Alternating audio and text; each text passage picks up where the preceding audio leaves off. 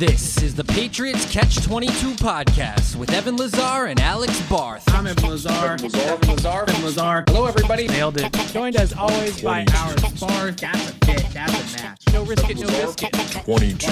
Here is Evan Lazar and Alex Barth. I, I know this sounds like a first world problem. It Poor totally is. Evan. It totally Poor is. Evan has to go to Las Vegas and watch football. oh, oh no! It's, it's How is I'm he gonna get It's just by? It's the story of my life. I, I, feel like every every other week Do not make me poor Evan you two there- shows in a row. There's some sort of poor Evan moment all all season long when I would even have a little bit of an ounce of complaining about having to, to travel to a road game or something like that on Thanksgiving, you know, whatever it was. Alex in the in the brigade down in the media workroom. Poor Evan. Oh my goodness. All right, um, I get it. All right, it's first world problem. I'm spoiled. I am very lucky. I, I understand that. That doesn't mean that sometimes you know things are are kind of stinky. All right, Alex, Evan Lazar, Alex Barth, Patriots Catch 22. We got a big theme of the show today. okay, hang on. I like Before we start, before we start, Yes. though, real quick. I, I was, you know, I'm in the other room. I got here early. I was listening it to was killing you. He's texting me from the other room. yeah, I was trying to get you. about I was trying to get you to laugh on air. Yeah. You walked into a poll. Okay, so we were telling old stories about when we went to Patriots games as fans, you know, before Okay. we did this for a living and went a, as, uh, you know, reporters. And the story that I was telling was Jacksonville Patriots. I want to say it was 06, right? 05, 06, somewhere in that range, a divisional wild card round type game. And it was one of the coldest games, I think, still on record at Gillette Stadium. It was, it had to have been wind chill negative in the negatives, right? Yeah. So uh, we went to the game. We stayed for the whole game, as as is tradition. And I, I'm walking out of the game at the end, and I had my head down because I was so cold that I was just trying to. You know, look one Yeah. foot at a time, one foot in front of the other to get to the car, and I, I walked right into a Gillette Stadium telephone pole. Outstanding. Yes, Outstanding. and I was, mind you, I was like 13, so I wasn't even drunk. Like, Yeah, this was no, just- I- no, yeah, you're just this dumb. is just sober kid me uh, being dumb. Yeah, yeah. All right, I just needed that story. Yep. So there's that story again. So everybody that was listening to Unfiltered has now heard it twice today. Okay, now we can get into your theme. So I, I like themes. I, I, I enjoyed when we do this because I think it's a good jumping off point for the show. So everybody wants to talk wide receivers. It's the it's the fun position. Let's face it. It's the fun position to talk about. It's not the only position the Patriots need by any stretch of the imagination this offseason, but it's the fun position to talk about. So my theme, my question that I want to present to people, and people can call in 855 PATS 500. You can email in webradio at patriots.com. And this goes hand in hand with what I posted this morning of my wide receiver rankings that we're going to pick through here a little bit as well. How would you like the Patriots to go about upgrading at wide receiver? Do you want to see them trade for an established wide receiver? Do you want to see them draft a wide receiver? Do you even believe that they actually have better receivers than we think because of what they were dealt with coaching wise last year. I'm willing to to hear that argument that bringing back Jakobi Meyers and Kendrick Bourne and DeVante Parker and Tyquan Thornton in his second season, like I'm willing to hear that argument that maybe it all gets better with with, the, with Bill O'Brien back.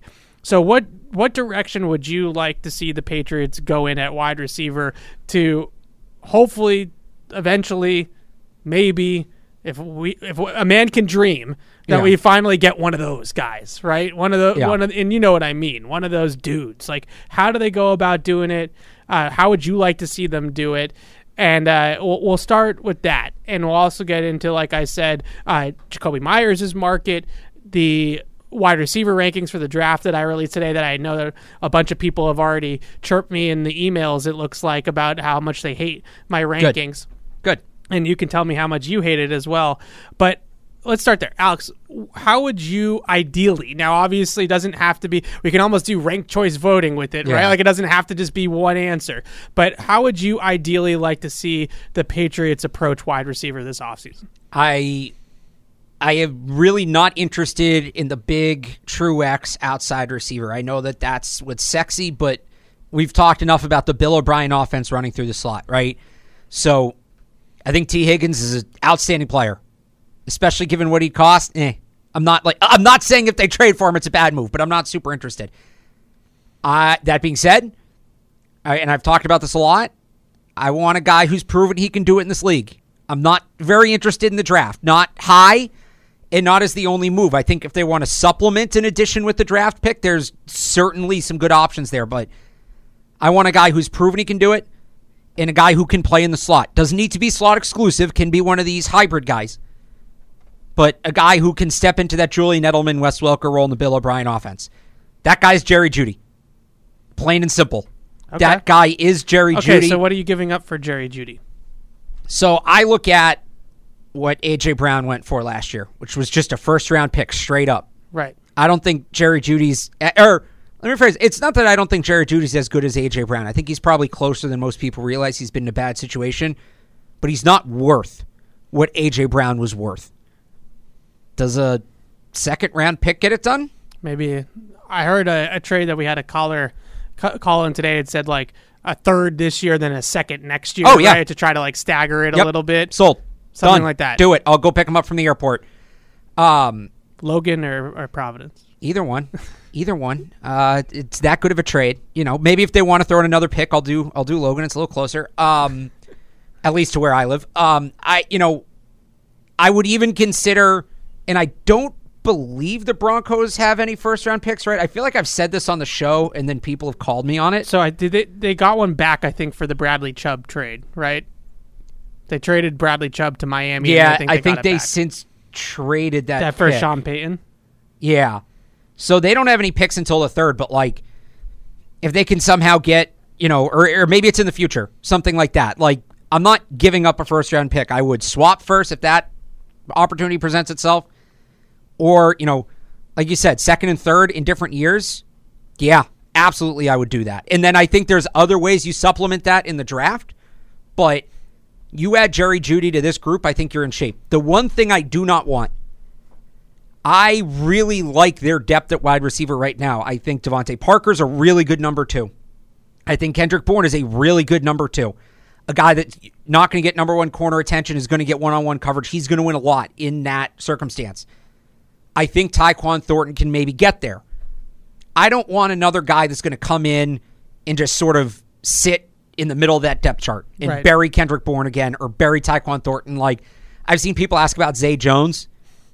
Zay Jones is ju- you're just adding Yeah. Kendrick Bourne again, right? So right. we got an email earlier, like Juju, uh, DJ Chark, like some of yeah, those guys. I put those guys. agents. They're basically in that same tier with. Bourne and Parker. So could they add that guy on top of adding a true number one? Yeah, I guess. Again, I don't really see the point in that. At that point, go to the draft and get somebody with upside. But and by the way, this is all assuming I think Jakobi's gone. I think Right. they're going to get priced out of his market. I want a veteran that comes in day one.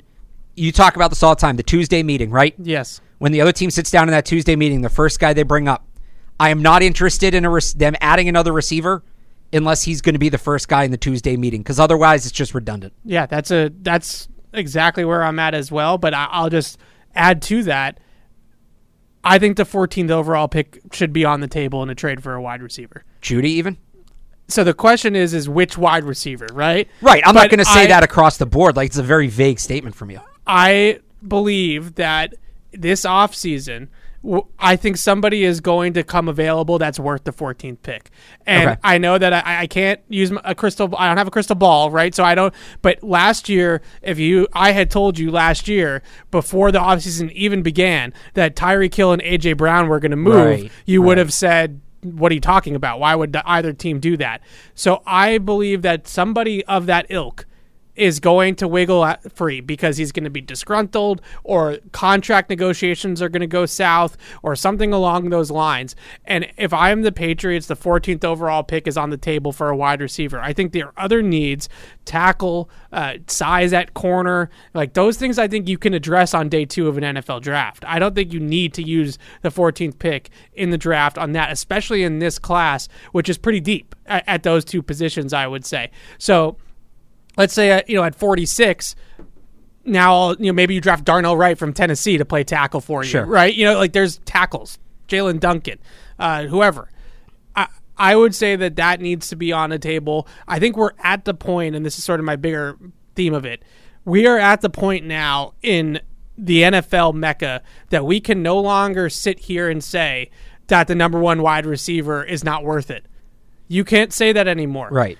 If you look across the league, the teams that were the semifinalists this year were fourth, four, first, fourth, fifth, and seventh in pass EPA per play. Right? The Chiefs, the Bengals, the Niners, the Eagles.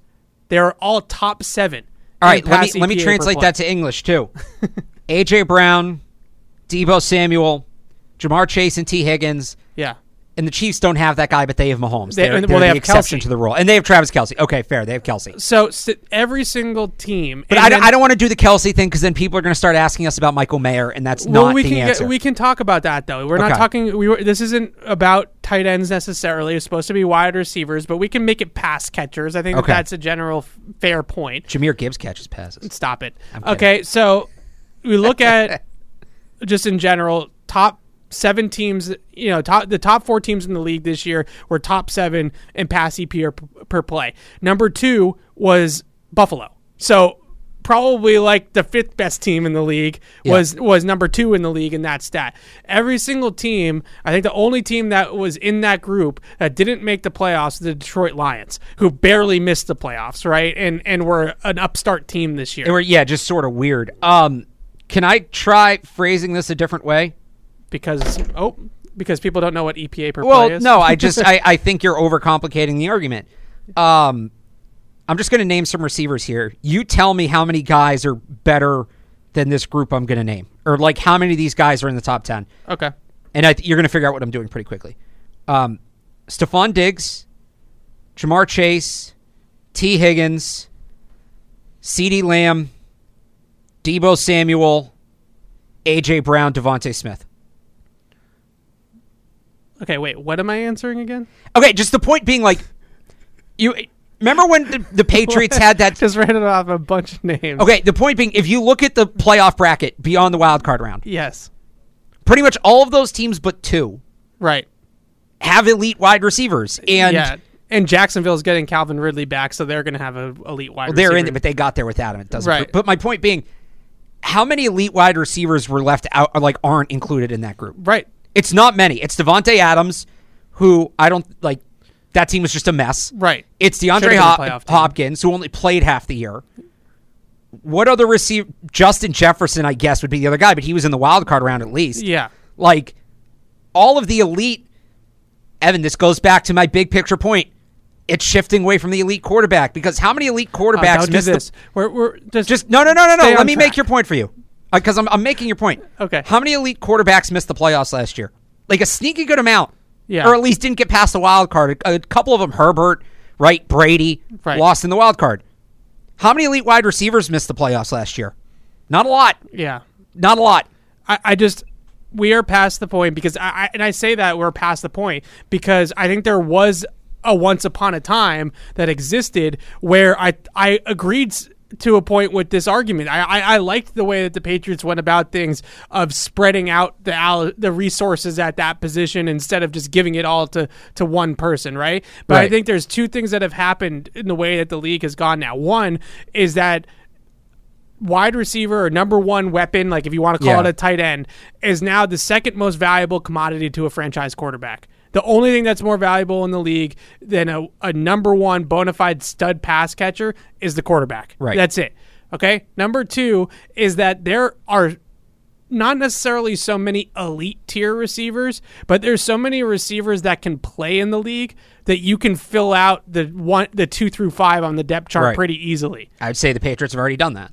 For cheap money with draft picks with you know Kendrick Bournes of the world, right? Like that's a very attainable thing because every year now in the draft there's 20 receivers that come in from college football and even though not you know they might not all be stars, they can all at least play as as a top 3 receiver in Yeah. an offense. And let me add to that too. I think things have changed specifically about with the Patriots. Remember, like the two, three years ago, oh, they got to go get Odell. And me and you on our old show, we pushed back strong on that. And people said, "What? You don't want a number one wide receiver?" But they had so many holes to fill. They needed tackles. They needed corners. They needed a quarterback. Right. They needed tight ends. They needed, you know, ev- they needed everything after 2020. they've built up the rest of the roster pretty good now. You can start sort of going at I don't luxury's not the right word for one of these number one wide receivers, but they weren't in a spot where they could overpay for one player because they had too many holes to fill to give up that many assets to only fill one spot on the roster. I'm not saying the roster's perfect outside of that number one wide receiver, but I think they've done a good enough job putting the core together, especially this year where they have almost no pending free agents of consequence. Even their two best players, Jakobi Meyers and Jonathan Jones, they're already sort of deep at those positions. Those guys wouldn't be monumental losses. Yeah, they're also mid mid tier free agents to begin. Maybe not Jakobi, but Jonathan Jones, I think, is going to be sort of a middle of the road free agent. Uh, teams day. might see. He, it depends how you look at it. He's the best slot corner available. If a team wants to play him at slot corner, Yeah. It- it's another conversation. The point being, they are also now in a spot where they couldn't have overpaid for wide receiver They're- two years ago. They would have set themselves back. They're in the now spot they can that do it. Philly and Buffalo, Yes, and exactly. Miami. They're in that same spot that all those teams were in, and that's why I said I know you said it was vague, but the reason why I made it a little bit vague is Yeah. because I, I don't know who's going to become available necessarily. I don't think any of us truly know. Right. But that 14th overall pick, that asset should be on the table if the right guy comes available. Now, the one thing that I think maybe you and I might differ a little bit on is that I would be okay with trading the 14th overall pick for Tee Higgins. I'd be okay with that. I would. I just like I wouldn't sit here and say it's a bad trade. So the reason But why they- I would be okay with it is because I think then you can come back in the draft and take Jaco- a Jakobi Meyers replacement. Sure. Right. So you Sure. get so you go the cheaper route on that. Plus, I'm more confident in you evaluating, developing that type of skill set than I am the outside skill set. Yeah, set. I'm just I'm still worried about tackle. If you do that, I'm not saying it would be a bad move. I'm not saying I'd sit here and say it's a bad move, but they'd better really have something. They'd better be willing to spend some big money at tackle. so if I- that's the case, I think they could get a tackle. I think they could get a starting right tackle at 46. okay.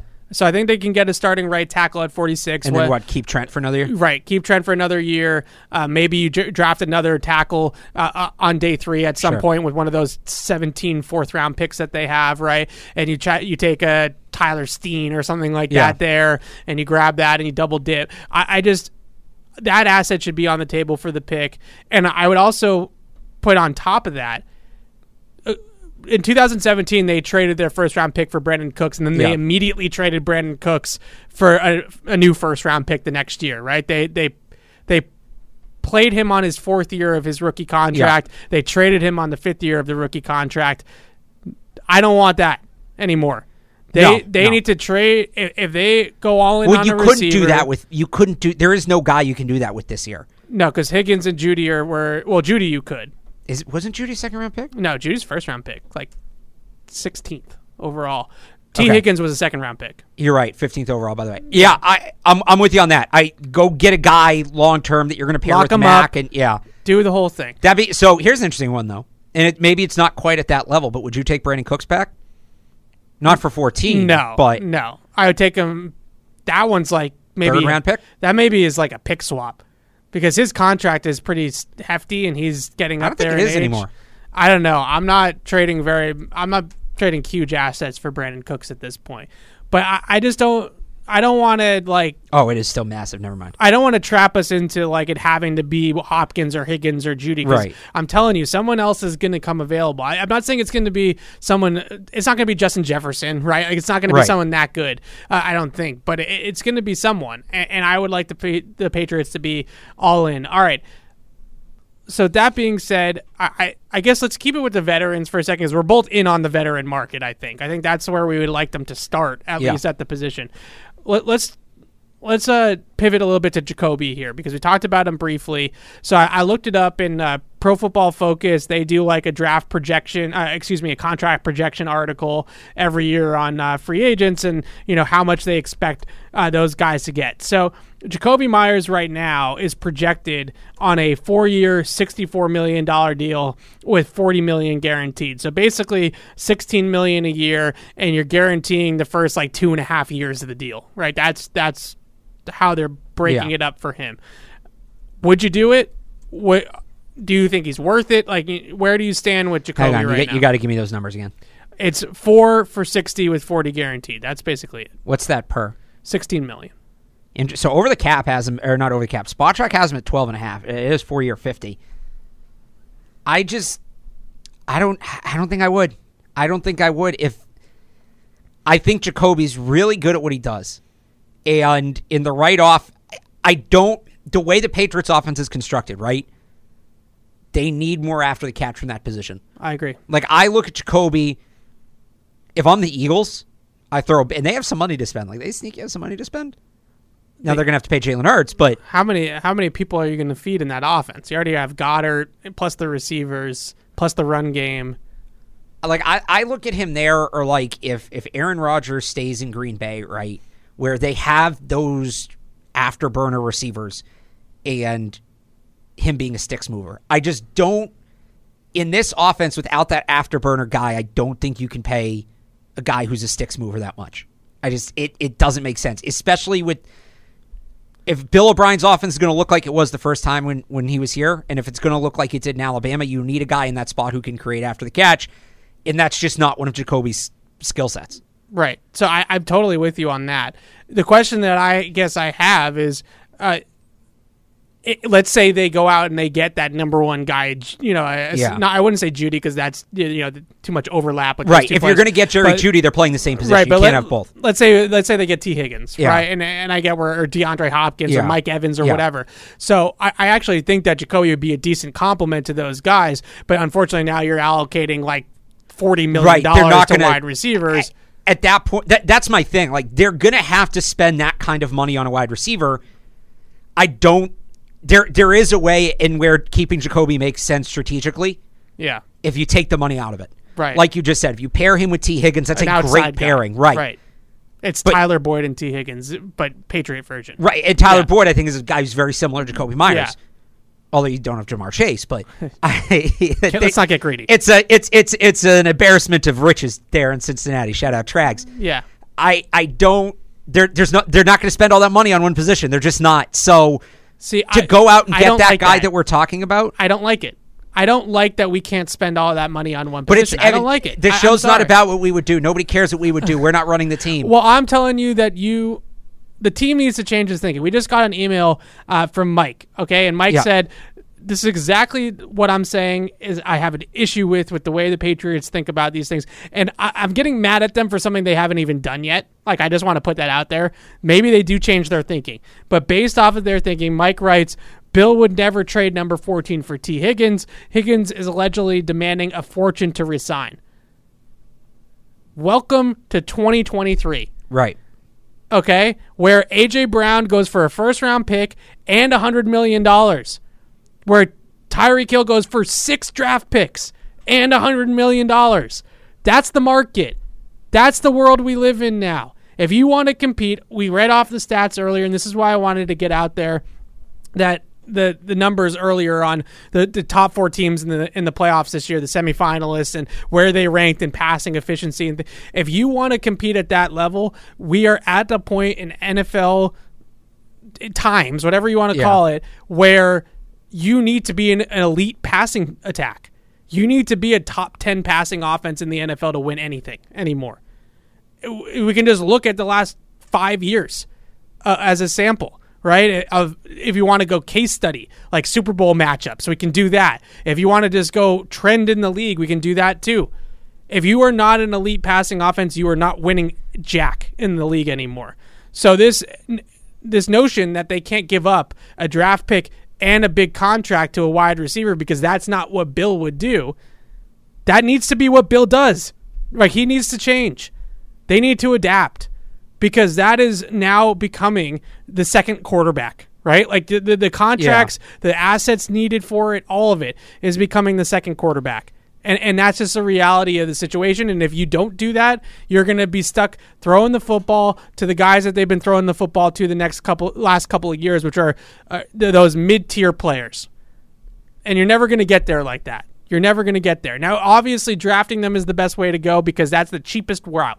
You draft a guy, he's on a rookie contract, he's cost effective, he's yours for at least four years. Like, that's the best way to go about it. But the problem that we have, and we'll get into the list here shortly, is that they're not very good at that. Right.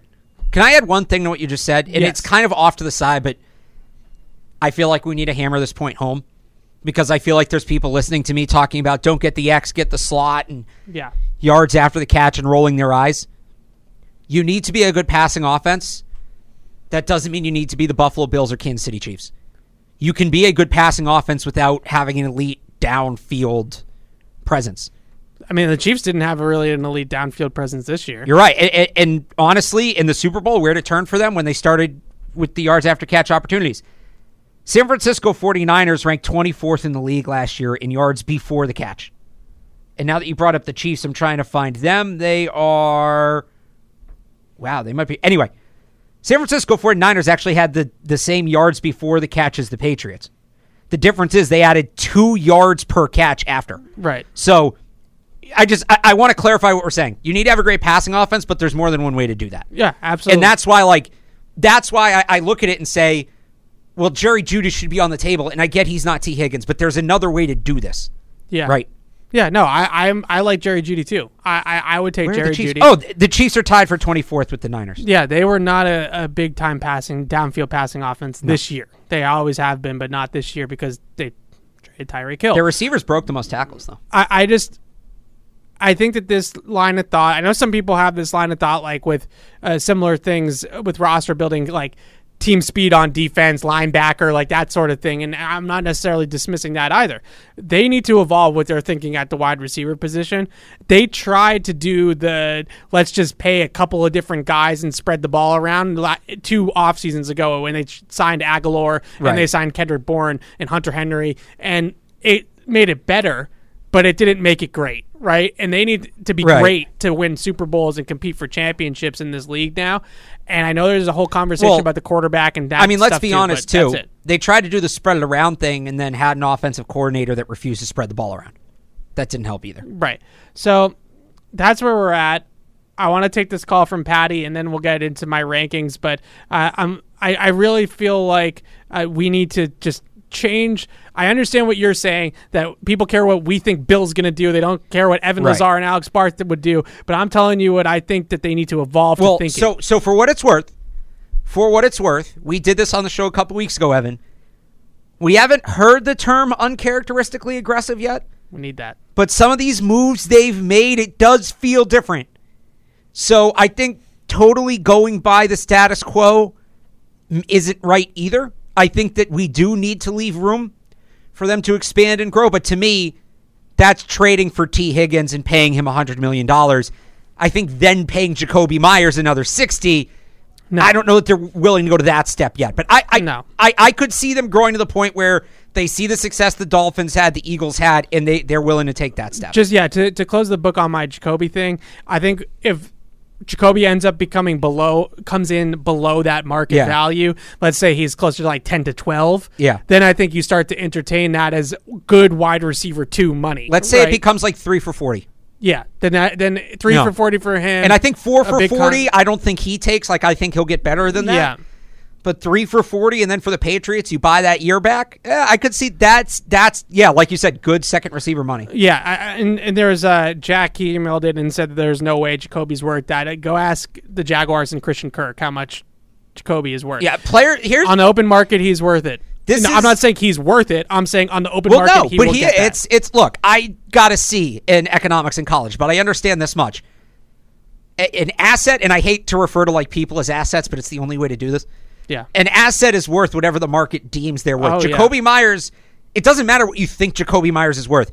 These contracts get bigger and bigger every year because the cap gets bigger and bigger every year.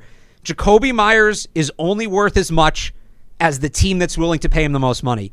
And I guarantee you it's going to be more than we think it is. Especially if he hits unrestricted free agency, because he's probably going to be the best wide receiver yeah. available. Yeah, and, and th- then you get into supply and demand. Like Yeah. it's a it's a good year to be a wide receiver free agent. It really is. All right, Patty, what's going on? going on, guys? Not much. So, uh, quick, quick comment and quick question for you guys. Alex, I love your take on Mahomes being Rogers of balls. Thank you. And um, my my uh, question is: Have you guys taken a look at Mazi Smith, defensive lineman from Michigan, yet? And um, I'll throw out some some stats per Feldman Feldman's freak list over the summer, he had a 33 inch vertical, a 945 broad jump, and a 965 three cone time. He also logged 22 reps of 325 pounds on the bench press, and the NFL only uses 225. I have not looked at him yet. I did some stuff on defensive linemen, but it just as defensive linemen in general. And thanks for the call, Patty. Um, I, am not really sure how they. You can always use another big body up front, right? Like you can keep Yeah. that covered stock every year. If they took a defensive lineman in the fourth round just to keep it rolling, like no one's going to complain. But I, I have a tough time seeing that as like a major need that there. I, I- don't think this guy is like a, a top 100 pick or anything Yeah, like he is. that. No, he is. He's gonna. He he's he might sneak in the first round. Oh, okay. Well, he's one of these guys know. that. You know how I feel about Jordan Davis. I'm not going to compare him to Jordan Davis because I don't think he's that level of athlete. He's not going to run sub five. Yeah. But 6'3", 337, and then the numbers he mentioned there was some of the ways he moves. He is a great athlete. He's going to kill the combine. It's going to shoot his stock up. Yeah. I'm not, like, I I take it if the Patriots want him, but they're going to have to use 46 to get him. And I don't I don't know. I, we saw some guys, and look, they're not 340 pounds like Smith is, but whether it be Dante Stills, Moro Ojomo, some of the guys you saw at the Shrine Bowl, like, it's a it's a pretty good year for defensive tackles. I don't think that they're in a spot where they need to overextend at that position. And Smith's a great player, but I I don't think they need to be that aggressive at that spot. I think that yeah, I, I guess defensive line to me they have to be so far and away best player available when they come up to pick and they don't want to move off the pick, right? Obviously, they don't want to trade down or something like that. Where I, you know, I watched the the, the kid from Texas Tech, uh, Tyree Wilson, I think is Yeah. his name. Uh, really talented player. I mean, he he's he jumps off the film at you, all the things that you'd want to see uh, with a player like that. But taking that guy at 14, I, I don't I don't know, right? Like it's it's not really the best way to use that asset this year. I don't Right. think. That's, Yeah. that's all my opinion is. All right, let's get to uh, the wide receiver rankings that I posted today. Kind of uh, use that to piggyback on this conversation and turn to the draft. We talked a lot about uh, you know NFL players, right? Veteran players that they could go out and acquire, and Jakobi Meyers and things like that. So I posted this this morning or uh, or late afternoon, and uh, there's definitely some pushback on one player in particular, and we're going to talk about it a little bit. Talked about it a little bit on PU as well, but uh, we can get my take. But I think originally, uh, what my plan here was, this is sort of tiered as well as Yeah. ranked, right? So I, I think Well, it's also it's for the Patriots. It's not just overall. that's a really big piece of it. And what I was going to kind of explain with the guy that I'm saying was a little bit controversial where I had him ranked is that this is 110% through a Patriots lens. Like, who are the best fits in the draft for the New England Patriots? If I were to make a rankings list of just the best receivers in the draft, it would probably look a little bit different than it did uh, came out. Okay, so these first four names, and I'll do it by the tiers when I read them out. These first four names I feel like are the tier one guys in, in this draft. so are these the guys you'd use the 14th pick on? So this is a, the problem, right? This is an interesting question. This is tough because To me, the, the first tier should be the guys you take with the 14th pick. So I don't know if I would take any of these guys with the 14th. I pick. love that. Honestly, I love that. that's because what's tough about so many people say just take the first round wide receiver. That and, and I heard you guys talking about this on PU as well with the quarterback, right? We'll just take the second round athletic quarterback. That guy's not in this draft. Every draft class is structured differently. There are guys, and this is true at, at every position every year. A player being a first round talent does not necessarily mean he's a first round pick, and a player being a first round pick does not mean he's a first round talent. It can go both ways Yeah. take a wide receiver at 14 doesn't mean anything unless you attach a name to it. You don't just get to say take a wide receiver at four. What if there some of these guys that we're going to talk about who are going to go in the top 10 might not have been first round picks last year. Period.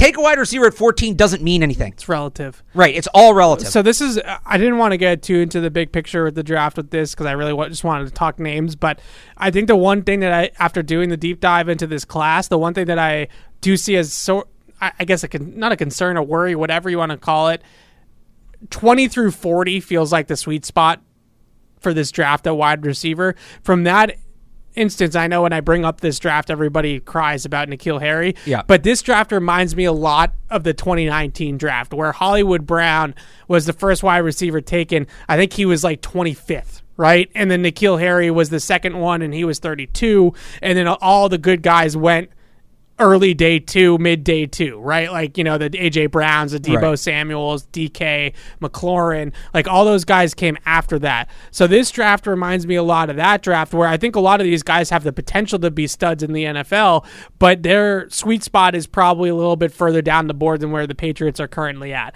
So my tier one sort of guys here. Uh, number one on my list, and it will be number one on my list unless he absolutely bombs the 40 yard dash at the combine. Jaxon Smith-Njigba from Ohio State. Number one. I thought you think he's not going to run.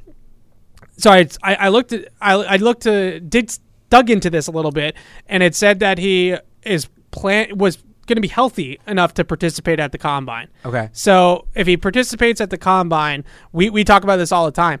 If he's running a 40 at the combine, it means he's going to run faster than we think. Right. If he's not going to run fast, then he's not going to run. Right? or maybe he'll wait for his pro day where he gets a little bit of a of a nicer clock, A little bump, yeah. Right. So if he runs at, a, at the combine, he's going to run quick. So to me, the reason why I like him so much is his just his route running, uh, his nuance. But I think that his suddenness, his quickness at the top of the route, off the line of scrimmage, like those are the separation qualities that I think stand out maybe a little bit more sometimes than just straight line speed. I think sometimes we get in, infatuated with 40 times in straight line speed when what we're really looking for is guys that can separate. And I think JSN separates with that suddenness, with that burstiness at the top of the route, off the line of scrimmage. You have those little sudden movements of lateral agility where he can just explode quickly in a cut and get in and out of the break and create separation. Uh, some of the player comps that I've used for him uh, in the past, like a guy like Amon-Ra St. Brown, who ran like a 4 6, right? Yeah. But is just tearing it up. I mean, he's got like 2,000 Yeah. yards in his first two years. Jarvis Landry back in the day. Yeah, Another Jarvis Landry, those types of guys. Jarvis that- Landry ran the same 40 as Jordan Davis. Yeah, they, he was. Uh, he might have been hurt when he ran that 40. I know, but like it's still. I just my thing with Smith and Jigba, and look, I I say this take now. I reserve the right to change my mind if after seeing him run. Yeah. They need that YAC ability, and So I think you watch the it. Super Bowl. Guys like Kadarius Toney, Yeah. guys like Isaiah Pacheco, who could create after the catch. They need speed, Evan. They I don't just, know. They need speed. I don't I know. don't think Smith I don't and know Jigba if gives he it has, to him. Uh, it's fair. I don't know if he has like home run speed. I don't think he does. Where he's gonna take a five yard slant and turn it into a forty yard gain. But I think he'll take a five yard slant and turn it into a twelve yard gain. Right. And if he can be a hundred catch guy out of the slot that averages 11, 12 yards per catch. I, that's a straw that a straw that stirs the drink type of guy. But they've right? always been able to find that guy elsewhere, whether it was Edelman or Welker. Like they've been, you don't need to use the 14th pick on that guy. I just don't think that that happens anymore. I don't think you find that guy elsewhere like it did 10 years ago. Maybe not undrafted or in a throwaway trade, but I, I don't think you need to use the 14th pick on that guy either. And if they wanted Njigba, they have to use the 14th pick. That's fair. I, they they have to at least trade down and, and target him in the first round. Sure. Yeah. And look, if they get a guy like T. Hig, well, then they wouldn't have the Okay, pick. so so Jay, I, I'm infatuated with JSN because I just watch his film and I'm like, that's because you like him as the route runner. that's how the that's how it's supposed to look. Let me ask you this: right? you're, you're talking about the ceiling, right? You said the ceiling is like Amon-Ra St. Brown. yes, How different is he than Kendrick Bourne? Amon-Ra St. Brown. No, Smith-Njigba. different, When you look at the projection, different. in what way? I think that he's m- way more consistent getting open. Okay, I think he's way more consistent getting open. but as like a as a guy who can dictate coverage, I think he dictates coverage in the middle of the field. I don't necessarily think that you're talking about like we got to you know comb bracket double whatever this guy like that, but I think he keeps bodies in the middle of the field for sure, and he has a really great understanding. but the whole problem is there's too many bodies in the middle of the field already against them. They need to spread it horizontally. I guess I don't know. I just know that that guy's going to catch 100 balls in the league. That's all I know. I know. I know he's So gonna, is Jakobi Meyers. No, not like this. I think you're going to drop that guy into that Julian Edelman, Wes Welker slot role, Troy Brown, whatever, and he's going to catch 100 passes and he's going to have 1,100 yards and he's going to be an absolute chain mover for you, just like he was at Ohio State. I just think they need more a Okay, more okay. explosive angle than that. Okay, so look, I think get was I think Ajig was a first round pick. I think he's a really good player. But if we're gonna take if it, we're doing a receiver at 14, I like this next guy a lot better. So let's do two and three because th- th- here's your explosiveness, right? Yeah.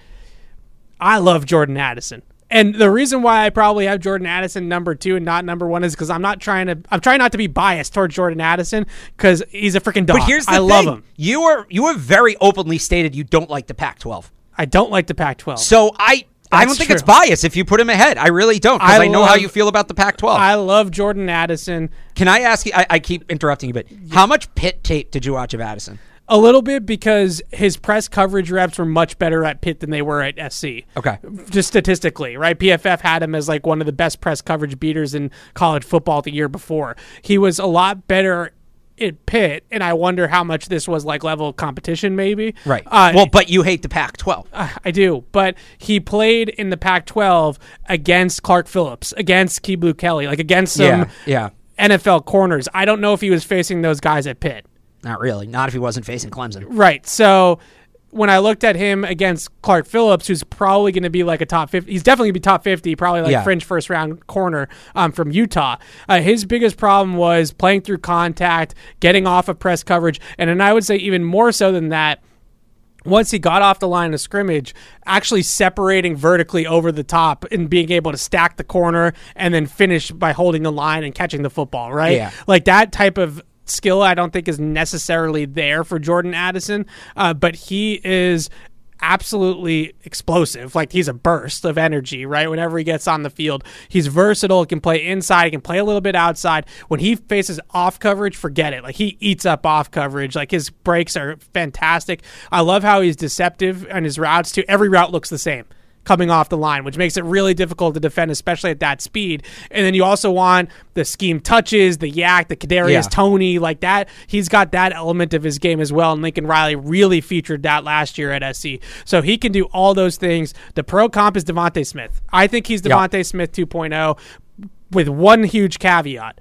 DeVonta was much better at beating press coverage at Alabama than Addison is at USC. But if you can scheme him away from contact, like I know a good coach like Yeah. Bill O'Brien can, he's a stud. And you've also seen him beat press elsewhere. Might have just been a down year kind of thing, right? Yeah, so I just he doesn't pull away from press corners, right? They they they grind him down, and and that worries me a little bit. I just think the versatility, the explosiveness, all of it, you give him to a guy like Bill O'Brien. This is the kind of like I think JSN would be very good in New England. I do. But I don't think he's going to be like an all pro here in this system. Addison's got that potential. Jordan Addison, if they use him correctly, has top 10, maybe top 5 receiver in the league potentially. He's a, and I'm not saying he's definitely going to get there. But I love his ceiling way more and if they're really going to do this and take a wide receiver in the first round, Yeah. I'm all, boom. So- all so- boom. I just want the boom. So this is funny because I have JSN as number one because I'm I'm a I'm a tactician, right? Like I'm a Yeah. nerd, and when a guy runs the route the right way, it, it gets me all hot and bothered. It does, right? When Yeah. you are told, okay, we got to run a 12 yard dig, and you run a 12 yard dig, I'm like, that guy's the dude, right? Right.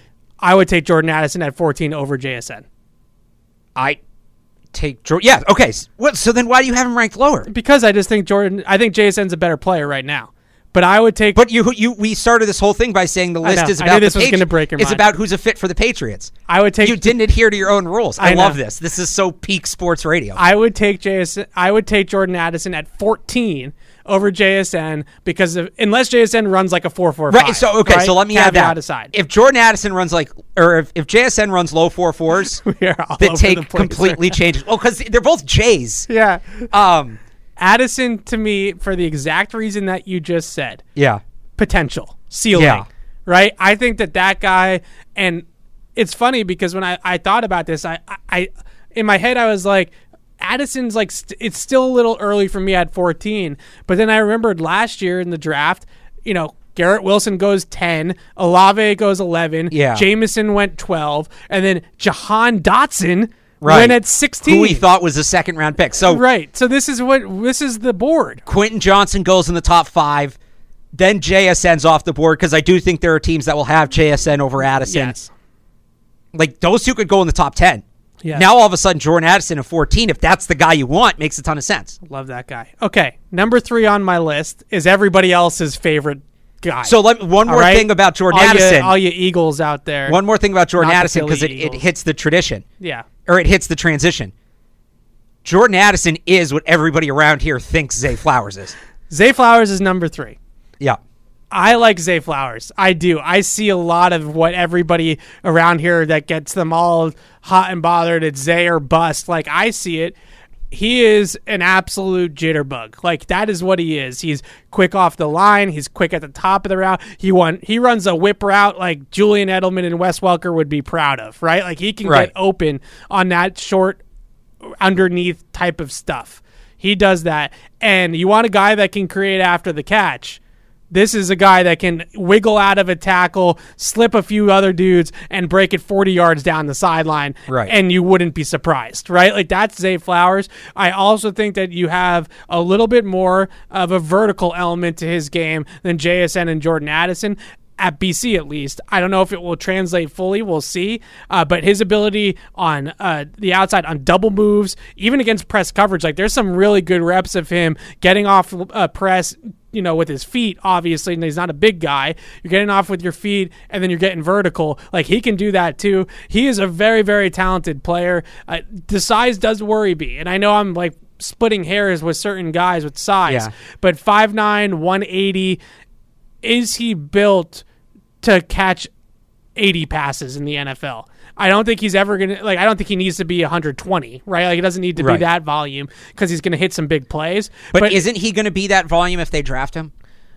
it's possible. Like here. Uh, he might need to like is is he does his frame hold up over 80 100 catches and does his ability to get off contact and get out you know get away from physical coverage Yeah. is that is he able to do that so the the sort of yin and yang that I gave was is he Hollywood Brown or is he Jalen Waddle right like because those are Right. the those are the two prototypes right and Hollywood Brown and Jalen Waddle are smaller but they came out they were both 4-3 guys but Waddle is an awesome player and Hollywood Brown is like fine right? Like Right. he's a fine player. So which one is he? Is he going to be wh- which one uh, which side of the spectrum is he going to fall on? Because I think it's possible that he can go either in, in either direction. Honestly, that's not even necessarily my concern. I just think he's pretty similar to Jordan Addison, but Jordan Addison's a better player. Jordan Addison's got what's like probably like six feet, like Six foot, six five foot, eleven, one, yeah, six six foot, one eighty. I just Yeah, looked it up. yeah. So, I just they're probably both going to be there at fourteen. I don't think Zay Flowers is a bad player, but I'm taking Jordan Addison ten times out of ten between the two of them, and I don't think either one's going to be there at forty six. So, No, if you have a shot to draft one, odds are you have a shot to draft both.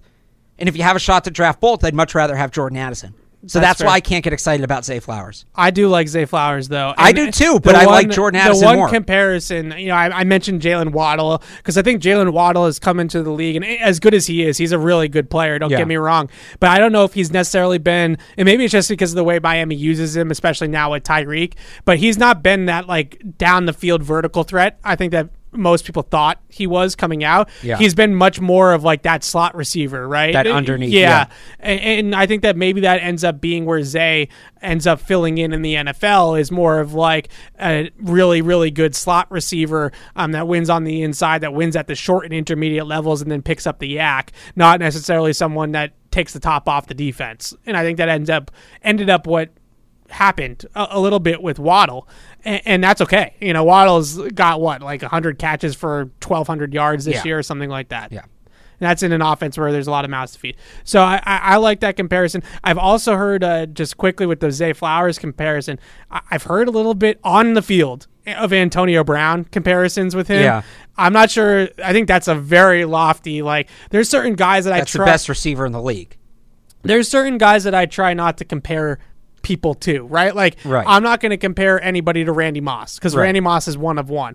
As much as AB is a head case, I think AB as the player was one of one as well. Where Yeah. I, I don't, I think that's unfair uh, to put that in in Zay Flowers uh, category. But I, I can I can see from a playing style standpoint how you would get there if yeah, that makes sense. But I can see some of that with Jordan Addison too. Yeah. Jordan Addison, I, I think is just DeVonta Smith redux. I really do, and that's not. A, I love DeVonta. I'm not saying that I- is a bad thing. Addison could be a slot receiver though. Yeah, I think so. That's what I'm saying. Like if he plays in the slot, I see, I, I see Antonio Brown, but he can play in the boundary too. Okay, so here's my last tier one guy, and we got some calls. We'll take Yeah. those, and then we'll get it quickly. We'll do the rapid fire more on the tier two guys. Here's the big one. Yeah. Number four on the list, the guy that everybody's already emailed in and called in and told me how much of a dum dum I am for having him this low. Quentin Johnston from TCU. Number four. Yeah. He's too talented to not have in the top five of my ranking. I'll give you that. I will also give you that if the Pittsburgh Steelers draft him in April, he's going to be a star. Yep. 100%. Or the Bengals. We know that. I it, name me the six foot four, two hundred and fifteen pound outside big X receiver that the Patriots have drafted. I will even go as far as to say have acquired. That's not named Randy Moss. Right. That's turned out to be a good investment. By the way, T. Higgins, 6'4", 219. Yeah. So you're campaigning for Higgins, but this is kind of the point, right? Who name They they, name they it? don't do it. I mean, the next closest guy, honestly, like in that prototype who had success here, is probably Demaryius Thomas. Did Demaryius Thomas had a success here. The next closest behind Mo- who was more successful than him in that prototype besides Moss? Like may, like is does Brandon Lloyd? Uh, so uh, I Brandon was gonna say, Brandon Br- Fell. Nah, he's a different kind of receiver. LaFell, does he count? He was a different kind of receiver. Also, is he that big? He was definitely over six feet. I don't know if he was that. Yeah, big. but I don't think he was like that. I never thought of him as like that big body jump ball. Eh, 6'3", 210. Yeah. All right, so Brandon LaFell LaFell would be the next closest. and LaFell was already an NFL receiver, right? Like he already Yeah. had in Carolina. So He came is here at the end of his career. this is my thing with with this type of player. If you told me that the Patriots were going to go out and get DK Metcalf, I would tell you, yeah, the D- DK Metcalf's a stud. He would be a stud here. He'd be a stud in all 32 teams. But Seattle already developed DK Metcalf for right. you. Eh, People forget this.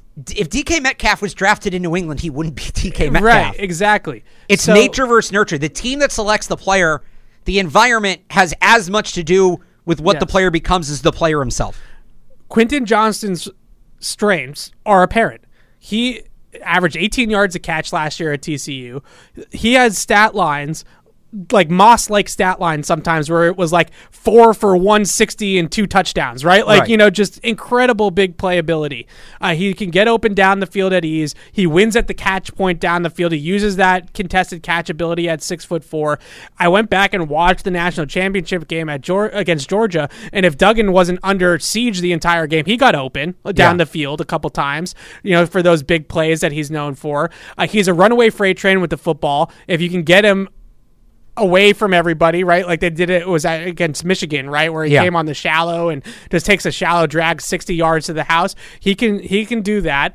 If you ask him to cut at the top of the route and get open, he cannot do it. He wears coverage every single time. He went up against Julius Brents, who we both really like. He won every single time against Julius Brents. Every time he ran a vertical, he won though a couple of times that they asked him to run like an under or a slant or a dig, Brents was all over him. He can't separate at the top of the route. So unless they are going to be able to build an offense with this quarterback that can amplify a downfield threat like that, then Quentin Johnston is going to have a tough time in this offense. And I don't think he's N'Keal Harry. I don't. I think he's more explosive than N'Keal Harry, and I, I think that he's a much Well- uh, much more of a specimen than N'Keal Harry was. But is he Chad Jackson? Maybe. So Chad Jackson to me is the comp because Chad Yeah. Jackson was an athlete. And again, we didn't think N'Keal Harry was N'Keal Harry. I, I to me, it's simpler than that. And I, I know I sound like a broken record, but here we go. They need speed. They need speed. And I, people come back and say, "Well, Quentin Johnston's going to run a four four like four four flat." Yeah. If Quentin Johnston at 6'4", 215 runs a four four flat, you're not getting him at fourteen. Right. He's going in the top five Right. If Quentin Johnston runs the 40 that justifies the Patriots drafting him, they will not be able to draft him. It's a catch 22. I said the name of the show. He's not he can't be fast enough for you and still be on the board at 14 cuz he does other things so well. That is that twists the brain a little At bit. that right point- At that point, again, Yeah. take Jordan Addison. Okay, so last thing on Quentin Johnston, and I'm sure we'll debate this until we're blue in the face for the next two months with people that disagree with me on this point, or us, I should say, because I think you're Yeah. on my side. Um, I really just want to hammer home the point that I think he will be a good player in the league. Yeah. I don't think he will be the player. He will not reach his potential with you. Correct. And that's what we're talking about. And, and, that's not just a Quentin Johnston thing, and that's not a Patriots thing. There are players the Patriots could draft that I think would hit their potential here that wouldn't hit their potential elsewhere. This is how the whole draft works. I, I said Yeah. this two years ago. I said we learned this lesson. I was going to make it a key point of whenever I cover the draft. So I'm going to bring it back. Will this player be good? Is not a question we can answer because it's the team that drafts the player makes such a difference. Look at what happened with Trevor Lawrence, right? Where does he have that that that bad first year if he doesn't go to Jacksonville? Let's say the Niners draft him. Does Yeah. he have that lost first year? Does Zach Wilson completely fall apart if he goes to another team? Right? Uh, do, and it's not. It's at every position. Does Ja'Marr Chase become Ja'Marr Chase if he gets drafted by the Lions instead of the Bengals? right. it's the team that drafts a player is such a part of the equation. So yeah, with Quint and, and with certain guys, it's more true than others. There's some guys I think if they go anywhere, they'll succeed to a certain level. To me, a guy like Quentin Johnston, I would honestly say Johnson and Zay Flowers. This applies to both of them. People are calling in to yell at me about Their this. level of success will depend on where they end up in the scheme they end up in. very, very last thing on Quentin Johnston. I promise. Is that he's terrible and you hate him? No. Remember, I, I, I late in the process, I'm not going to say I, I discovered Christian Watson, but I started to really like Yeah. Christian Watson. The difference that I oh, it's Eldred. I know he's calling in to argue about this. Okay. Uh, the difference between a guy like Quentin Johnston and, and Christian Watson, Christian Watson was loose, like he was fluid in his movements, and you Yeah. saw it when they schemed up touches for him on jet sweeps and stuff like that, where he could weave and he could cut and he could, uh, you know, elude defenders. Quentin Johnston is just a runaway freight train, right? Like that's Yeah. what he is, and I just see a rigid athlete, and that terrifies me for them. I just don't think that they get Yeah. the most out of those types of players. And by the way, we didn't discover Christian Watson. Somebody on our old show on the YouTube Was feed commented and said, "You guys need to check this guy the next out." Randy Moss, yeah. Yeah. All right. Uh, Noah in Toronto. Thanks for hanging on, Noah. What's up? Hey, um, I know you're talking about um, wide receivers today, but I actually had a question about tackle. Sure. Um, so I think a common refrain on the show has been to sign one, draft one, but I guess I just wonder where Trent Brown fits into that. Um, I think if you take use a first, like either first round or second round pick on a tackle and spend on like Mike McGlinchey or Orlando Brown, I feel like it's kind of not the best use of resources to be paying Trent Brown a fairly significant amount. So, uh, uh, yeah, I guess I'm just wondering how you guys view that. Yeah, good. It's a good question, Noah. Thanks for calling in. Soto, baby. So, I, I'm I'm still. What do you call it, Soto? Soto, sign one, draft one. I, I'm still in that in that school thought for the most part, but I, I really love this tackle class. And now that we we can say reportedly Yeah. that Adrian Klemm is supposed to be the offensive Yeah. line coach next year, I'm a little bit more con- convinced that they can draft tackles and develop them. yeah. So if that's the, I, I'm a little bit getting a little bit off the sign one train a little bit because I think that, or like, let's take our, our boy Dawand Jones from Ohio Yeah. State. He's probably just a better player than Mike McGlinchey, right? Like, Yeah, I I shouldn't say he's a better player, but like, like kind of like what Noah was saying, like cost allocation, Dawand Jones on a rookie contract or sixty million dollars for Mike McGlinchey, right? Uh, that's the conversation. So when I say sign one, draft one, I'm talking about one left, one right. And the thing with Trent is he had a down year. He's over 30, and he's on the final year of his contract anyway. So, and I, I hope I get the numbers right because I know I saw Miguel is listening, and shout out to Miguel. yeah, They save like $10 million, I believe, if they cut Trent Brown. yeah, you do. can go and spend that money significantly. Like that's a good player, ten million dollars, and then so it's not. You get what I'm saying? You're not just like throwing money at a tackle who's not going to play. Even if Trent Brown comes back, though, you sign a guy to play opposite for him. I would still like in a class that's this deep at tackle, draft a guy, and maybe it's not in the first round at that point. Maybe now we're getting in the second or third round, but use a premium pick draft a tackle on a guy who is going to sit behind Trent Brown this year and develop. And then next year, because you're not re signing Trent Yes. Brown after this year, next year you have the guy you signed or drafted on one side, and you have this guy you drafted on the left side, right? So either like Trent Brown's almost irre- irrelevant to this. They need they're going to need two tackles between this offseason and next season. Yeah. There's no way and, and depth. They're gonna need depth. They only have two tackles under contract Well, for that's next why year I right think now. they need to double dip in the draft because, Right. and maybe the double dip, eh, you know, if we end, if they end up using it on a receiver or something, you know, they trade the Yeah. pick for a receiver or whatever, you know, maybe it's just like what they just did with the Joneses, where it's a third and a fourth round double dip, Yeah. or something. I don't love that as much. As I still think I, I early and mid is where Yeah. I would go with it too. I'm just saying, you know, if they end up having to not pivot from that idea, then maybe that's something that they could look, do. they need to come out of this offseason with at least one guaranteed plug and play starter tackle, whether that's in free agency or the draft. Yes. At the same time, I the second guy they add doesn't need to be plug and play, but he needs to be a guy that's ready to take over for Trent Brown in a year. Yeah, But I, I, like don't, I don't li- mind the bridge, Trent Brown. Right, I don't mind that. I kind of like the idea of getting two plug and play guys in a year where tackles are so readily available because it might not look like this again next year. Yeah, I like the idea of getting two plug and play guys in a year where tackles are so readily available and then using that $10 million you would have spent on Trent Brown elsewhere. yeah. May, they can cut him. They can save a lot of money Let there what, what do you think James Bradberry is going to get on the open market? after he held Juju Smith-Schuster Yeah. or before. After. We're living in this world. Like about 10 million probably, 10, right? 12. Yeah, I'd rather have James Bradberry than Trent Brown, even if it means I have to add another tackle. yeah. I, I, I, I'm all for throwing as many resources at tackle as you possibly can. Yes. Especially like this year because I think at wide receiver, given who's available. like you need one, right? Like you need one wide receiver, Right. I think at corner you need one corner, Right. You need one six foot three corner. Wherever you find him, it doesn't really matter, but you need one guy that can play the outside with some size, right. At tackle, you need starters and you need depth, Right. Because your entire right tackle depth chart is a free agent. Right. Isaiah Wynn, Marcus Cannon, uh, Yodny, McDermott.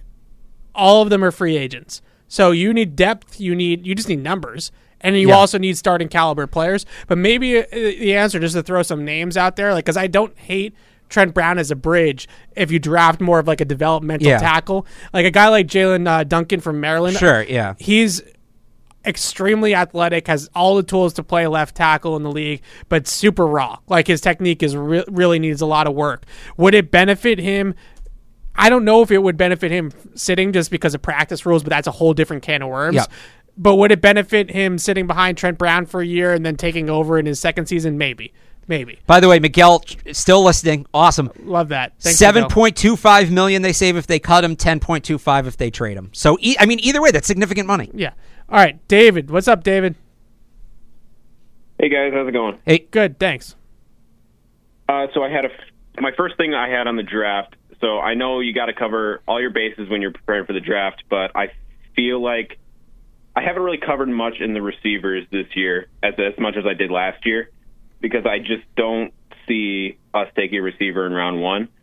Uh, when Zay Flowers was like a second round pick, I was interested in him, and I still love Zay Flowers. But as soon as he kind of rose into being a first round pick, I'm like, I don't think I don't think we're to get him. So I'm a big fan of taking a tackle in round one, mostly, preferably Skoronski if he's there.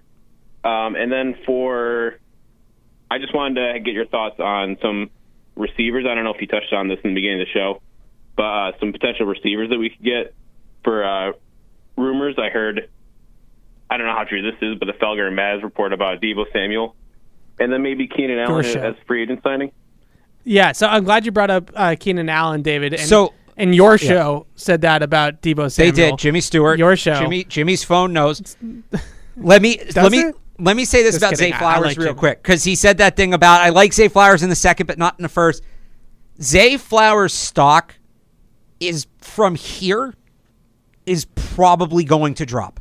Yeah, and that's not a slight at Zay Flowers, but what happens coming out of the Senior Bowl and the Shrine Bowl is so the top tier, like the top top tier players, don't participate. they're really running things. with this Deebo Samuel. Yeah, they have it on right now. Yeah, Um, the top top tier of guys don't participate in either of those games, right? So you see guys like Zay Flowers, um, or even further down, like a guy like Demario Douglas. I showed you the chart of Yeah. where his like consensus stock is. It shot up after the Shrine Bowl. yeah, Zay Flowers He wasn't competing against Jordan Addison. He wasn't competing competing against Jaxon Smith-Njigba. It was just him. That's why his stock went through the roof because he was in the spotlight. Once we like we don't the first real we use these projections a ton and it is what we have to go by right now. The projections don't like the first time the projections become real is after the combine Yeah. because Jordan Addison's going to show up at the combine and remind everybody why he's Jordan Addison. And it's going to, like, some people have Zay ahead of him right now. That's not going to happen once the combine That's happens, crazy. right? And this is going to happen at all these other positions too. Everybody's all high on Dawand Jones. Well, the Yeah. four of the other top five tackles we haven't heard from in the last couple months. Yeah. I, I think that uh, I think Zay's an end of the first round pick. I, I think he's an end of the first round. Yeah. I people talking about him going in like the top 15, that's just prisoner of the moment from the shrine. Yeah, I think he's end of the first round. Hollywood Brown, um, Brandin Cooks, right? Like I think Brandin Cooks was like 24, 25, 26 in his year. Like that's the type of guy that he is, and I, I think he's right there. All right, Eldred, lay it on me, Eldred. Hey, Evan. Hey, hey. Hey. I'm not gonna lay it on you, bro. I like you, but um, those tackles through most of the draft, they're gonna be gone before they even get to ten. Most of those, dra- most of those tackles. yeah, I don't disagree You with know. that. But uh, Quentin, uh, I can't understand why you think the guy is slow because he's six four. He he's a speedster. I don't think He he's also, slow. He also break. He's not, he's not slow No, at all. He's, about, he's not I slow. say about a four three eight, maybe a four four. Not he slow. Get open right, and he separates. I don't think he's slow. I, I, I we can. But I'll say this: that out if right he now. if that guy runs four three eight, he's top five pick. We can stop talking about him. Oh, he is. Uh, Houston, they got him going to Houston at twelve. Yeah, he's not. He's not slow. No, definitely not slow. Uh, I, I just don't think he. I, I don't think he gets open at the first and second level. Eldred, like on a slant, on an under, on a dig, like on routes underneath the defense. And I get that that's not necessarily what you're asking him to do either, uh, but that's what they ask receivers to do here. And I don't think that he's got the route running ability uh, to thrive here. And I don't know if they necessarily. I don't have confidence in them developing him into that type of player or using him correctly. So that that's sort of where I'm at with Quentin Johnston. Is it's not about Quentin uh, Johnston. uh, it's about the Patriots. Patriots, okay. But I have seen him run slants and stuff in ends. But see, I said the same thing about Deebo, not excuse me, DK Metcalf, and we picked the darn Harry. And Fred them said the same thing. He's just a one trick pony. So so let he me came in and, and, and took our all pro cornerback and made him look like he was a ballerina. So, El- Eldred, let me ask you this though, because we brought this up earlier, because I think DK is a good example. Do you think DK Metcalf becomes DK Metcalf if the Patriots drafted him? Yeah, with Brady, when Brady was still here, yeah, because that'd been his breakout receiver, and then opened up the middle. I think he would have been.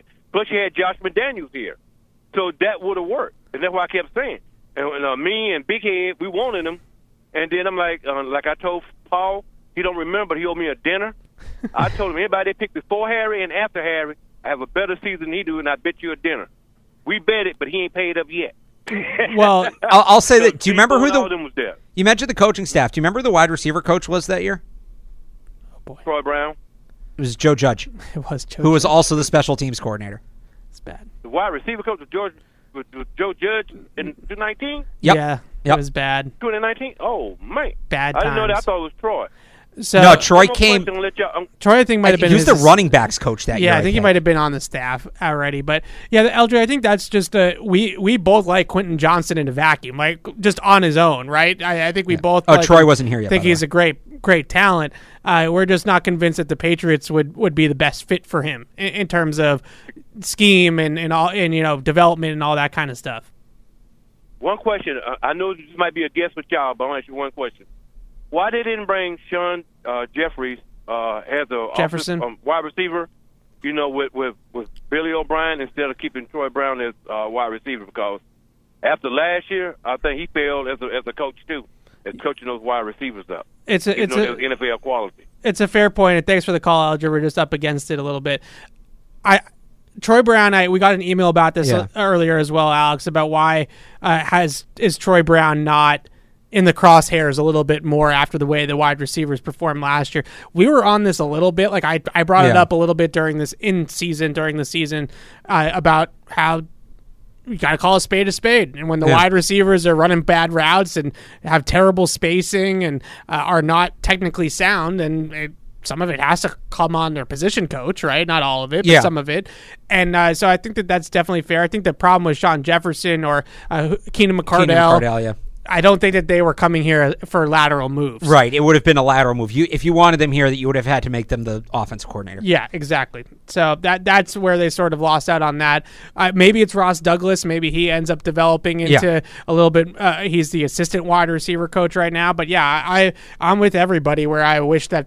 Not nothing against Troy. I I love Troy as a player, and I I, I think he, he's a good guy. Uh, but I just think that maybe a little bit of help there wouldn't kill anybody. Right. Maybe maybe it is Ross Douglas or maybe Bill O'Brien being back and having a respectable NFL caliber scheme will change that. There was one other thing that I can't remember which caller brought it up was Keenan Allen. I, I wanted to to talk about that. I, I'm not in on Keenan Allen. I I'm not. I love how Keenan Allen plays football. Yeah. I think he's a great player. I think he was a great player. I'm really weary of injuries with him. Like he, and and it's not like he he doesn't have like I don't think like a torn Achilles or a torn ACL on his injury history, but he's got all these nagging like hamstring pulls and like he just seems to always miss like three or four games a year and then a couple more games he's limited in he plays but he's limited right like there's Yeah. always these soft tissue I- injuries and maybe it's just the chargers training staff no offense I look, but- Hunter Henry. We said this about Yeah. him, and he came here. I think he's missed one game his whole time, if that. yeah yeah I I wouldn't mind Keenan Allen. He's not at the top of my list. Like they could do a lot worse, but he's been the most targeted receiver in the NFL the last two years. He was great for Justin Herbert's development. So seeing what Yeah. he does for a young quarterback, like that part of it intrigues me. But yeah, the injuries, the age. yeah I again, they could do worse. They could do better, but they could do Yeah. worse. All right, Nick in Rhode Island. What's up, Nick? Hey guys, how are you? My Hey, two good. favorite guys from this draft are uh, Tank Dell and Cody Mauch. I know that Tank is Cody. short size and everything, which is disappointing. Uh, Cody Mauch, though, how do we get him on this team? His Yeah. mentality is incredible.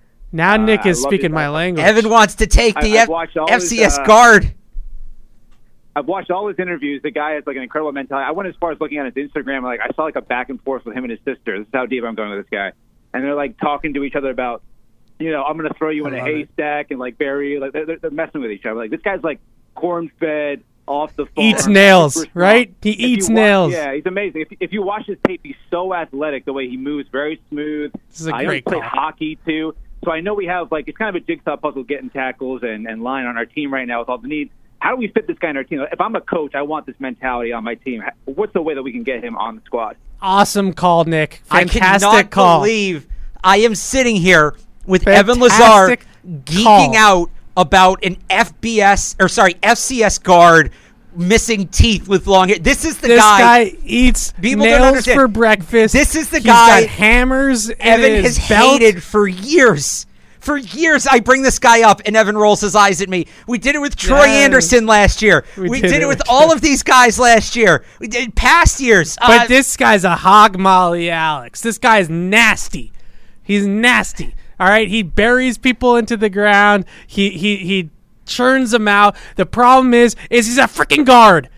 If he just had some longer arms, you don't think there's he any chance he can play tackle in the NFL? You think there's no chance? I, I very little. Okay.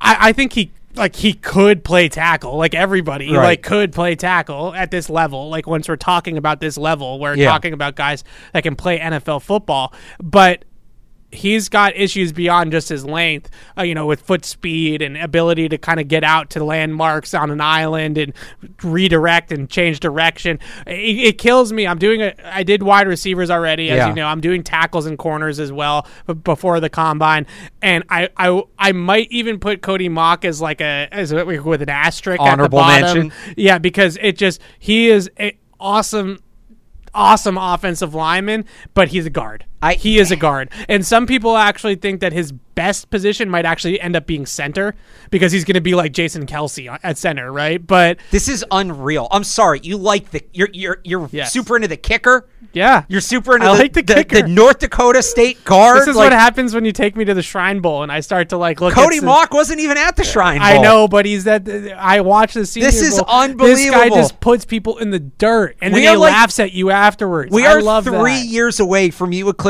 me and trying to take the Navy fullback in the first round. No. You wanted to take the, the Andre Carter from Army. I just- never said I wanted Co- to. Cody I never said I wanted to. club. At, Everybody at threw him out of the Bowl. club. My goodness, Everybody threw him out of the guy club. had a tough week. All right, so I love that Cody Mauch call. Uh, let's go rapid fire through Yeah. the next tiers uh, of wide receivers, and we'll we'll wrap here. Uh, so at number five, I, I have all these guys kind of in that day two, same sort of round uh, Yeah. range. Josh Downs from North Carolina, who I mocked in 1.0. Really like his game.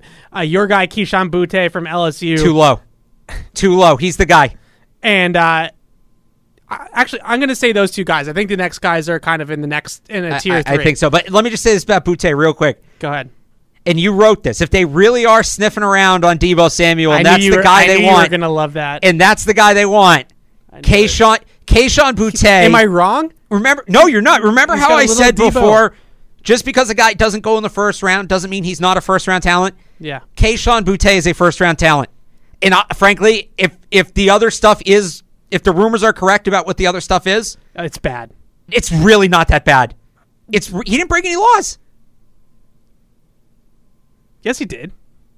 This is this is not a conversation No, we can have. first round talent, first round football talent. I'm in. I am so in on him at 46. He's, he's definitely first round football talent. Uh, I just looked it up. He's not quite as as thick as uh, as Deebo. Well, you got to add 10 pounds for when he gets in the NFL weight but he but he's six feet two two oh five. Deebo's what, like six foot two fifteen? No, yeah, like 220, 215. Yeah, he Deebo's thick. You know that guy's that guy's a staunch build. All right, well, uh, Boutte can get there. But Boutte's got that.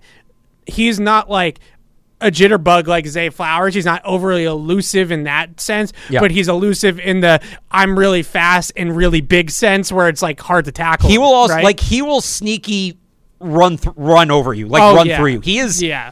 and, and this is the same about Deebo. He's like kind of a power runner. He's exactly like He's like sort of a power back. Yes. So, I, Yes. I Boutte at forty six, I love it. I I would love that pick. out of all of like the let's just take a big swing on day two, Boutte's the guy.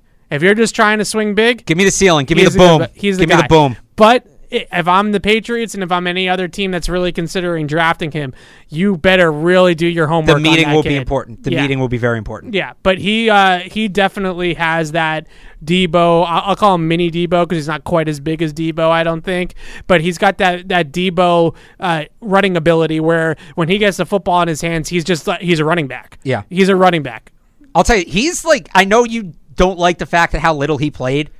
When he's Yeah. on the field, he's a gamer. That dude is tough. He'll go over the middle, take a shot, pop right back up, and go again. You can't intimidate that guy. No, he's. I, I like his game. I do. I was just. I was arguing just to argue with you all about All right. that. All right. So we got Boutte and Josh Downs. Yeah. In that next tier, Josh Downs from UNC. Um, kind of like a Zay Flowers light, right? Like so, sort of like in that Zay I, Flowers conversation. I don't think he's that athletic. I think he's like his ceiling's like a better version of Jakobi Meyers. Yeah, he's he's a little. I think what I like about him is his he, he's five ten and that low center of gravity. He really plays into that, Yeah. where he can get low and really sink in and out of a cut and, and really change directions on people. I also think like he's just super consistent. Yeah, The guy doesn't have. I don't want when I say he doesn't have good games, he doesn't have bad games. That's not to say he doesn't produce, but he's gonna like his stat line, his production is so consistent. You know what you're getting from him play in and play out, and that's so underrated. last thing I'll mention about Boutte. What worries me about Boutte is not that he they're going to miss on the talent. What worries me is that he's going to be awesome for like two games, and then we're never going to hear from him again because he gets hurt or something like that, right? Like I'll take the risk. I, I, I just I don't want to do risk. that. I, it's going to break my heart. I'll I don't want to see that happen. All right, uh, here comes like the last tier here. I guess we can call it. Yeah. Uh, Tank Dell, Yeah, Nathaniel Dell from Houston. would be a first round pick if not for his size. He's Marcus Jones, but he's a receiver. Yeah, 5'8", 160, absolutely tiny, like literally absolutely tiny. but let me ask this: pound for pound, is there a more explosive player in this draft? he's up there, and he took over on returns for Marcus Jones, and Marcus Yeah. Jones came to the NFL for the Pats. He's literally Marcus Jones, but just instead of a corner, he's a receiver. That, Right. That's who he is. Uh, I really like this player. I wish he was better at, at the Senior Bowl from what I saw at the Senior Bowl. Xavier Hutchinson from Iowa State. He, uh, some people got him all wrong. We talked about this. We were texting about this. Yeah. some people think that he's like a, a big body outside, you know, ex receiver wins Nope. jump balls. No, this is a big slot. Yep. He's Jakobi Meyers. Jakobi Meyers, uh, Yeah. uh, Tyler Boyd, he's that yeah, that group. Which that's not to say that he can't. What what he wins contested is like over the middle contested, right? right Where he's yeah. in traffic and he's got to catch the football and hang tough with it. He has that Jakobi like that sudden change of direction Yeah. where he's not like very fast in a straight line, but he's just got that little you know uh, Yeah. shake in a, in his game. That where when he cuts, you can like kind of see it pop, Right. right? You know, where he Yeah. gets in and out of that break. I, I w- like I said, I wish he was a little bit more. Uh, I wish he was better at, in the film I saw from Mobile, but I think one on ones is maybe not where he's gonna Yeah, it's thrive not. Because he doesn't have that pure athleticism like guys like Tank Dell or uh, the kid from Michigan State, uh, Reed. Reed, right? Jayden Reed. Yeah, like those guys are going to pop because they're just fast, right? Yeah. But uh, he's not really like that.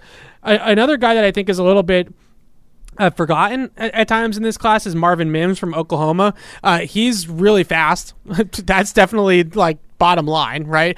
Really, really explosive, really fast receiver. Uh, he's somebody that fits that speed slot role if that's sort of what so you want. I'll say this about Marvin Mims. There is not a player in this class that is better at making spectacular catches than Marvin Mims. And weigh that however you want. Go back and, and one catch does not define evaluation, but I will urge people this. Look up the catch This Mar- is an Aaron Dobson situation. look up it? the no because he's done a, eh, a or bit. N'Keal Harry against SC. Look up the catch Marvin Mims made in the 2021 Red River game. That might be the it's a top 3 greatest football catch I've ever seen. It is unbelievable. And then he also made the catch of the year last year against Texas Tech. Yeah, so he was somebody. I, I, what's the So uh, let me let me say it. body control, elite, elite, elite body control. Yeah, and speed. Uh, what was the what's the wide receiver award in college football? That gets the in? Biletnikoff. Yeah, Biletnikoff. He was a finalist for the Biletnikoff, Yeah. and, and it went to the guy that I'm, I want to touch on really, really quickly. Yeah. here at the end, that's not even on this list or an honorable mention for a reason. Number ten, Cedric Tillman from Tennessee. Yeah. Uh, I wanted to include another big body X receiver on this list. Yeah, I think you have him too high. I, I like Tillman a lot. I, I, what I really liked about him was if you're gonna be that player, if you're gonna Yeah. be an X receiver, outside boundary receiver, you got to be able to stop. And I know that that sounds so silly when I say that, but what I mean by Well, that changing directions. is it's not just change of direction. It's like when you get vertical, right? If you can stop it down on a dime, Yeah. that's really really helpful because then you separate on back shoulders, come back, Right. stop Brandin. Cooks was very good at right. So you need to be able to get that corner to drive by, right? Yeah. Where you're running, the corner's running, you stop on that dime, and he keeps going, and you're da- and you're down and open, right? Right. Uh, I think that a, a guy that you know really could have benefited from that uh, is somebody like N'Keal Harry. If he Yeah. had that ability, then I think he would have been a much better NFL prospect. I think Cedric Tillman has that ability. Uh, you know, you watch him against Kelee Ringo from Georgia, uh, who has some change of direction and hip stiffness issues, and he just ate him up underneath Yeah. the defense, right? He would just get vertical, get on that vertical stem, stop it down, and Kelee Ringo would be like, bye bye, right? Like just watch him run by you. That's a, a guy that I, I can get behind there. Uh, Cedric Tillman, like his, uh, you know, his skill set for that big body, uh, bigger body X receiver where I think he has a little bit of fluidity and, and stop start ability. The guy that I did not, uh, do you have a big take on Cedric Tillman or you? No, I want to ask you about two of your honorable mentions real Okay. quick, but Can you're going to talk about Jalin Hyatt. I need to talk about Jalin Hyatt. Yeah. He's not on the list. you hate Jalin Hyatt. I, I, I do hate Jalin Hyatt. I'll admit it. Like I don't He's hate literally him as, making catches behind us on the I, TV right I now. don't mean Oh, I no, hate him Hooker. as a person. All right, I hate him as a prospect. Okay, because this is a a problem that people need to get their head around when it comes to evaluating these receivers, and that is that college football is fugazi. All right, it's not real. Okay, a lot of the things that they do in college football with the way that they use receivers, especially in that Tennessee offense, is not translatable to the NFL. So what they used to do with uh, with Hyatt is they put him in a stack. Right, so we have a receiver Yeah. in front of him, and then he'd be behind him, and they'd be all the way out wide, like outside the numbers out wide, and then the guy would literally just run like a pick for him so that he could get off the line of scrimmage. Okay, Yeah. so the guy would just block for him essentially, and then Hyatt would just run behind him and uh, get open, and he as soon as Hyatt gets to that top gear, he can run through any defense. I'll give him that. He's the Yeah. fastest dude alive in a straight line. But at the NFL level, in order to be like a, a true thousand yard, big time production receiver, you need to be able to beat press coverage. And I have no evidence whatsoever from his film because all they did at Tennessee was scheme him away from Yeah. press coverage, whether it was motion, alignment, whatever. So I don't know if he can beat press coverage because he never did it. I don't know if he can run another route besides a vertical. All he ran was verticals. And that works at the college level, but when you get up here, ask Tyquan Thornton. Like as soon once you get up to the NFL, everybody is just as fast as you are. You Right. are no longer just the fastest kid on the playground. That doesn't apply unless you're Tyreek Hill. All right, so that's the problem that I have with Jalin Hyatt. They're just guys that their whole life have won by being fast, so they don't necessarily develop the rest of the skill set. I think with Hyatt, a lot of people look at the game he had against Alabama and they say five touchdowns against Alabama. Yeah. There must be something there. You, as impressive as that was, and it truly was impressive, you can't build an entire draft uh, report off of one game. You just can't do it. Right. You have to look at the full body of work. All right, I want to ask you about two of your Yeah. honorable mentions. Rakim Jarrett from Maryland Yes. is a guy I actually really think He almost was 10 on this list. he should have been. Um, Sorry. no, it's fine. I, I, I'm trying to pull something up real quick. Rakim Jarrett is a guy I think the Patriots would like, and a big part of that reason is they like have historically liked guys, and J.C. Jackson fits into this. Um, who are the other examples? Um, and I'm blanking, but there's a bunch. Guys who are high ranked recruits coming out of high school Yeah. who maybe didn't Byron Cowart. Byron Cowart's another Byron one. Cowart? Who maybe didn't click in college, especially at smaller programs, to see what's untapped. I, I want to pull up the, the recruit rankings from that year, but Rakim Jarrett in the slot, one of these guys that can create after the catch in the third or fourth round, just checks a ton of boxes for them. Yeah, he's a little. You know, you mentioned like guys like Hardman and K- Kadarius Toney. And Yeah. I think he's got that that type of speed. Uh, I don't know if he's got that type of uh, you know ball carrying skill necessarily like Toney does, but he's got that kind of speed. So here we go. Hang on. The 20, 24-7 who does the big recruiting list. yeah, This is the 2020 class wide receiver rankings. Yeah. Julian Fleming still in school. He's at Ohio State. Kayshawn Boutte. Yep. I'm just going to skip the guys who are still in school. So Kayshawn Boutte, then Rakim Jarrett, yeah, who was originally committed to LSU, switched to Maryland, then Jaxon Smith-Njigba, and then you got to go way down to get, the, and then Quentin Johnston's down at 14. Josh Downs is at 17. Patriots are out. R- Well, Not Mar- not a good enough high school prospect. Marvin Mims at 29. But here's my point: Jalin Hyatt's at 33. Like yeah, in terms of the high school rank, which don't dictate everything, of course, you're not drafting out the high school rankings, but it is something I think the Patriots like to look at. Rakim Jarrett's only behind Kayshawn Boutte from that class. yeah. I like Rakim Jarrett. I liked what I saw out of him. He was one of the last guys that I watched, and I was if I didn't want to pigeonhole another ex outside receiver like Cedric Tillman into this list, Yeah. he probably would have made the list. Uh, the other guy that I would just mention really quickly um, is uh, your guy, Charlie Jones. So, okay, I can't believe you've- didn't mention it. Well, no, I said I wanted to ask you about two of your honorable mentions.